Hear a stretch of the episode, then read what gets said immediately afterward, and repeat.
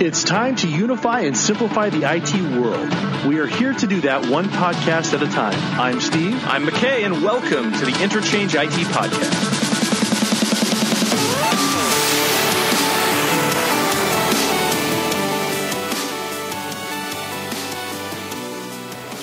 Hi, everybody. Welcome back to Madrid. Uh, here with Erica Azad, Hi everyone. the co host today, because Steve Ayers back in the United States. He was too lazy to come over. You guys upgraded. Yeah, we did. We really actually did upgrade. Um, no question about it. Steve's obnoxious and usually offensive, so I'm glad that you're here with us. All right, here we're, we're here with Jeremy Haggard. Jeremy, who are you with today? uh, with GB says. Okay, so you're you're an Avanti customer. I am, Oh. yes.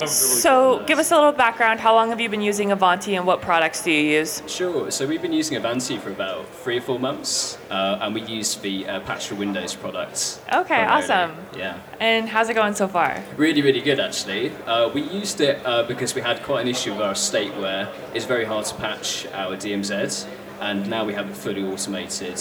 Every, every two weeks, we patch the entire estate, uh, so it's a lot better. So how much time does this save? Because one of the things we hear from patch customers, especially, is it's really like about time saving. They save like hours and hours and hours every every couple of weeks. What what are you seeing with that? Uh, yeah, huge difference. I mean, we have uh, quite a lot of measurements, so we measure all our data in Google Tableau, and we actually measure the time to patch. Uh, so before we actually had Avanti, it used to take a full month to patch, if not more, maybe like 40 days. Uh, it's gone down to about 13 days now. Wow. So it's a huge decrease. That's great. So what are you doing with all your extra time? Playing golf? Yeah, having a lot more fun. Uh, yeah, I mean, we use most of our time just to research new products, so Sure. it just gives us more ability to actually do the stuff that interests us, rather than just sort of the BAU patchy work. That's interesting. So we've heard that from a lot of customers who say that the amount of time they're saving with the different patch products allow them to actually spend time doing things they got into IT for, as opposed to just like solving like the problem that's right in front of them. They can Exactly. actually learn how to they can research how to innovate and find new solutions to problems.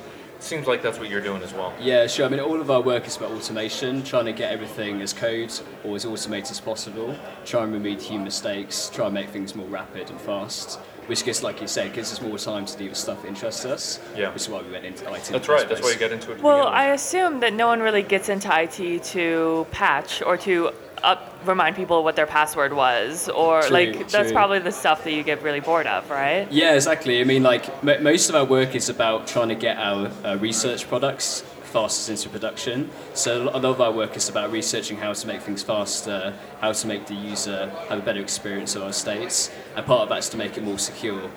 Right. So what's your favorite part about working in IT? Like if you could spend all your time doing one thing, what would it be in IT? Um, probably more cloud technologies. Um, so we're starting at G Research to look into like Amazon Web Services, Azure, trying to get things more codified, Mm. uh, trying to get things as easy to run and be- better kind of immutability. So how many? Well, tell us about your company.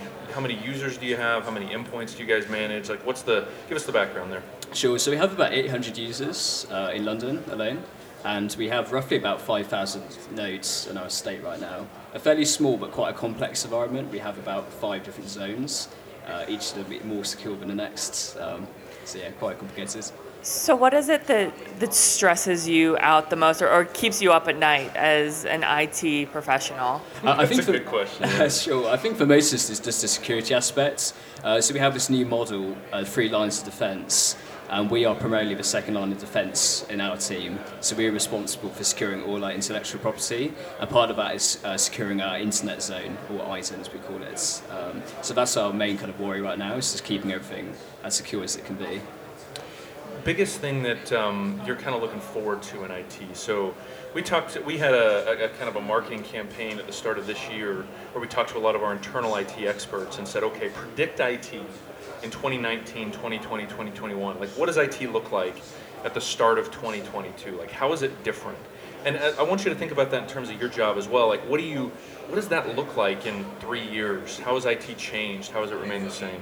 Just a question. I, I think a lot of it will be looking at more kind of as a service model products. Uh, traditionally, we're quite in house. A lot of a lot of code's written in house. As a company, we're starting to move to kind of more third party products, trusting external vendors more. So Amazon, Azure, the big the big players. So I think a lot of it will be to do with uh, embracing that and getting more cloud technologies on board to kind of make our lives uh, easier a lot more automatable. Does that make you nervous as a security guy? Because I know it, there's security people are like, I don't know about the cloud. We don't have direct control over everything. Absolutely, I think there was um, some apprehension, but now we have kind of a better understanding of it. We're starting to actually see it can be more secure in our current environments in the way that the control planes work in Amazon Web Services. So I think it actually would benefit us quite a lot from using clouds. Um, but I think it's one of the concerns we still have. Yeah, I think that's fair.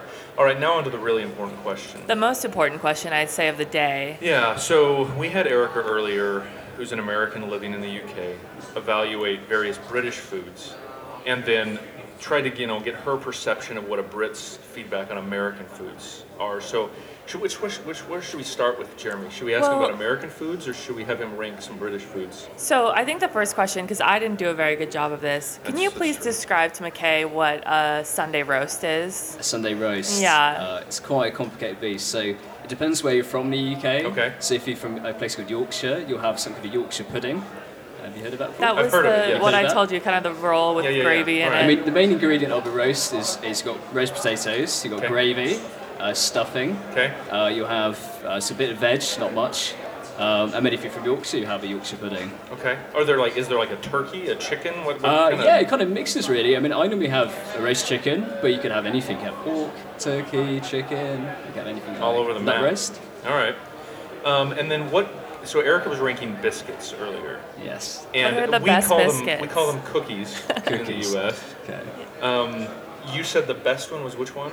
I would say Hobnobs? chocolate hobnobs or maybe orange clubs. I didn't mention those, but I love orange, Orange club. Club. And you said the wagon wheels were disgusting. Hate No. wagon wheels. Oh, it's so nice. I love You- a do, wagon you, wheel. do you disagree with her on I this? love a wagon wheel. It's I so also nice. hate Jaffa cakes, which I think might give me like lose my visa. Back The to British US. government's going to drag me away. Okay, so what's your favorite biscuits? What biscuits Oh, do you not like? That's a good question. Uh, probably Jammy Dodger.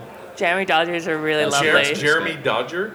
Jammy. Jeremy Dodger. Jam- okay, Jammy Jammy Dodger. Dodger. What's a Jammy Dodger? A jammy dodger is basically like a rich tea okay, with jam inside. all right. And sweeter. And it's very, very sweet and very crumbly. So, what about American foods? Are there American foods you've had before that you're like, these people eat this? Like, w- these are these are animals over there, or that Oh, you're like, oh yes. man, I wish we had this in the UK. I forget the name, but it's like a sponge sweet filled with like this weird cream. Uh, Oh, uh, Like a Twinkie? Twinkie. Twinkie, yes. Twinkies. Not a big fan of Twinkies. Yeah, it- they're kind of an American embarrassment. Yeah. really. Did Twinkies you are? know that a Twinkie will stay preserved for 20 years and I you can believe eat it it. 20 years Yeah, later and I it'll be believe it. exactly the It's same? entirely natural ingredients. It's not. so you'll go to like fairs, you'll go to like um, festivals and things in the U.S. And some places will actually deep fry the Twinkies. So just to make them less healthy, we Wow. actually fry them. Deep which fried them. yeah, yeah. What about things like Oreos? Have you had Oreos? I have had Or- Oreos. Oreos are in the UK. Okay. There Yeah. you What go. about Doritos? Like Yes, we have to use cooler, those. cooler ranch though. Cooler ranch, Erica. I don't think the blue We Doritos. Have, we have a Blue cool Doritos. one. Yeah, we don't Okay. have the hot ones that much. I mean, we have like a heat wave one, but it's not as spicy as your one. All right. Yeah. And then Erica said the biggest thing she misses about U.S. food is Mexican food, Mm. because we have good Mexican food, especially in our part of the country, which is like i- on the in the West. Uh-huh. Um, she's, she, I think the phrase you used to describe British Mexican foods was rubbish. I think that was the phrase. that was the exact phrase. It's very, yes. very tame. Is it? There is no Yeah. heat. It's There's no just, heat, it's just- just bland. All right, so you'd agree with this? I would agree with you. yeah. Okay, all right, fair I would agree. enough. Self awareness is the first key. to success. all right, fair enough. Well, good. Thanks for joining us, man. Uh, This is your first time at Interchange. It is, yeah. What do you It's- think so far? It's been really good, yeah. Lots of enthusiasm. It's really good. What are you looking forward to the most this week? Um, I think mainly just finding out about the new products that we don't use and seeing how we could en- enable them in our Uh, estates. We're talking a lot about cloud um, this week at Interchange, Yeah. so Yeah. if you're interested in that, definitely Check those yeah, sessions out. join those. Yeah, we'll do. Keynote Okay. coming up at noon. So thank you so much, Jeremy. Yeah. Great to meet you. Great to have you. Thank The Bye. you. Interchange IT podcast is brought to you by Avanti, a software company that helps you succeed in every aspect of your job, including operational IT security, asset management, service management, and supply chain management. Find out more at Avanti.com.